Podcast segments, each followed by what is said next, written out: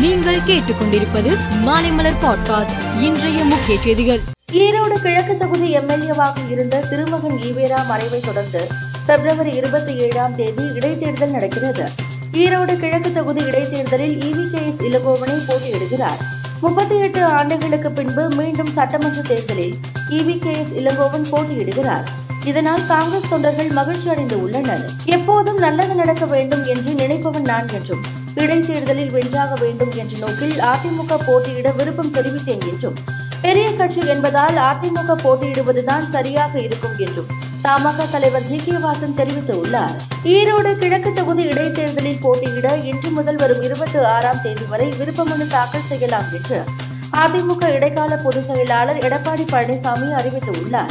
அதிமுக அலுவலகத்தில் விண்ணப்ப கட்டணமாக ரூபாய் பதினைந்து ஆயிரம் செலுத்தி விருப்பமனு அளிக்கலாம் என்றும் அவர் தெரிவித்துள்ளார். மகாராஷ்டிரா மாநிலம் கணேஷ்பூர் கிராமத்தில் உள்ள தொடக்கப்பள்ளி ஒன்றில் கார்த்திக் ஷெகோகர் என்ற மூன்றாம் வகுப்பு மாணவர் ஒருவர் மட்டுமே படித்து வருகிறார்.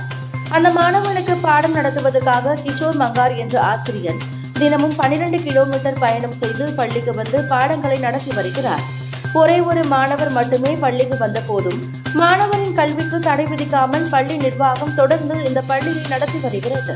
பீகாரில் நபிகஞ்ச் பகுதியில் உள்ள பாலா கிராமத்தில் விஷ சாராயம் குடித்ததில் கடுமையான வயிற்று வழியால் பாதிக்கப்பட்ட இரண்டு பேர் உயிரிழந்தனர்.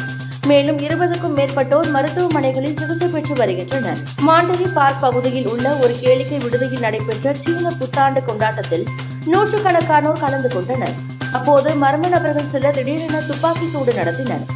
இந்த துப்பாக்கி சூட்டில் பத்து பேர் சம்பவ இடத்திலேயே உயிரிழந்தனர். பெண்கள் ஜூனியர் உலகக்கோப்பை கிரிக்கெட்டில் இந்திய அணி ஏழு விக்கெட் வித்தியாசத்தில் இலங்கையை பந்தாடியது. சென்னையில் நூறு அணிகள் பங்கேற்கும் மாநில பள்ளி கல்லூரி கைப்பந்து போட்டியை அமைச்சர் உதயநிதி ஸ்டாலின் இன்று தொடங்கி வைக்கிறார். மேலும் செய்திகளுக்கு மாலைமலர் பாட்காஸ்டை பாருங்கள்.